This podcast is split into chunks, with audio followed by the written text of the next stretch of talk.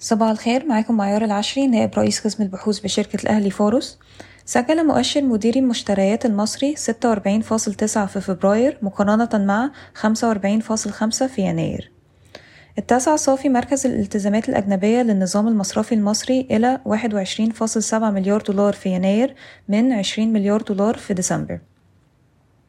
أعلن الرئيس عن برنامج بقيمة 150 مليار جنيه يتضمن زيادات في الأجور وحد أدنى أعلى للأجور لموظفي الخدمة المدنية ومدفوعات معاشات تقاعدية أعلى لموظفي الدولة وعتبة أعلى للإعفاء من ضريبة الدخل. تتجاوز مشروعات الطاقة المتجددة في مصر التي يجري تطويرها من قبل القطاع الخاص 4 مليار دولار وتبلغ طاقتها الإجمالية 3500 ميجاوات.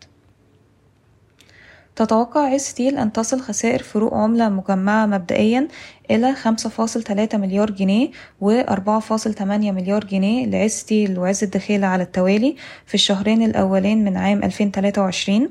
وتتوقع الشركة أيضا أن تصل خسائر فروق عملة إلى تلاتة مليار جنيه فاصل تسعة مليار جنيه في عز ستيل وعز الدخيلة على التوالي في الربع الرابع من ألفين اتنين وعشرين. جدير الذكر إلى أن حوالي عشرين في المية من ديون عز ستيل بالدولار بالإضافة إلى التزامات أخرى بالدولار. وفقا لذلك نتوقع أن تسجل عز ستيل صافي خسارة مجمعة بنحو اتنين مليار جنيه في الربع الرابع من ألفين اتنين وعشرين. رفعت بشاي ستيل سعر حديد التسليح بخمسمية جنيه للطن إلى تسعة وعشرين ألف جنيه للطن فيما رفعت شركة مراكبي ستيل. سعرها بألف وخمسمية جنيه للطن إلى تمانية وعشرين ألف خمسمية جنيه للطن. قدمت ست جهات محلية عروضها الفنية والمالية لتوريد كابلات كهربائية بطول سبعمية وعشرين كيلو متر لشركة القناة لتوزيع الكهرباء سيتم الإعلان عن نتيجة العروض في مارس. سويدي إلكتريك هي إحدى الكيانات المتنافسة. من المتوقع أن تؤدي الزيادة الأخيرة في أسعار المازوت إلى زيادة تكلفة إنتاج الأسمنت بحوالي 100 جنيه للطن للمصانع التي تعتمد على الوقود كمصدر ثانوي للطاقة وتشمل هذه الشركات مصر سمنت قنا ومصر بني سويف سمنت. ارتفعت مبيعات بالم هيلز في الربع الرابع من 2022 بنسبة 92% على أساس سنوي و 24% على أساس ربع سنوي إلى 8.5 مليار جنيه. لتصل مبيعات العام إلى 26 مليار جنيه بزيادة 50% على أساس سنوي.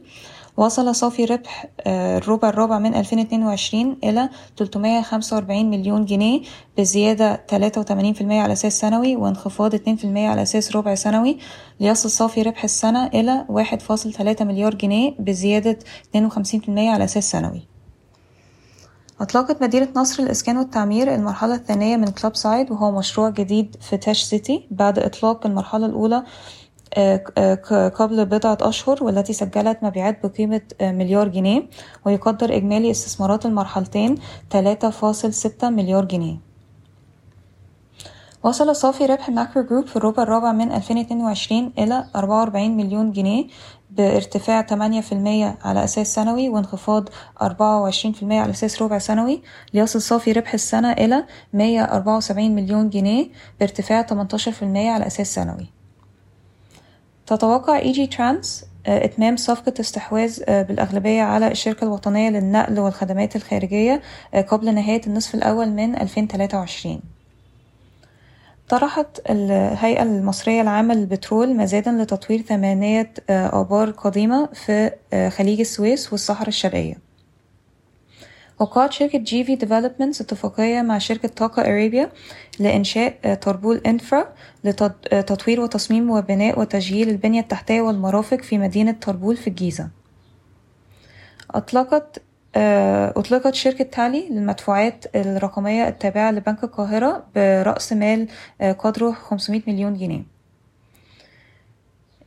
يوفر ذراع تمويل المستهلك في كونتاكت فاينانشال هولدنج الآن التمويل للأثاث وصيانة المنزل. استقبل مطار سفنكس الدولي رحلة طيران نسمة الأولى من مدريد منذ إعادة افتتاح المطار في نوفمبر 2022 تقوم ويز إير بتشغيل ثلاث رحلات أسبوعية بين أبو ظبي وسوهاج ابتداء من هذا الصيف. شكرا ويوم سعيد.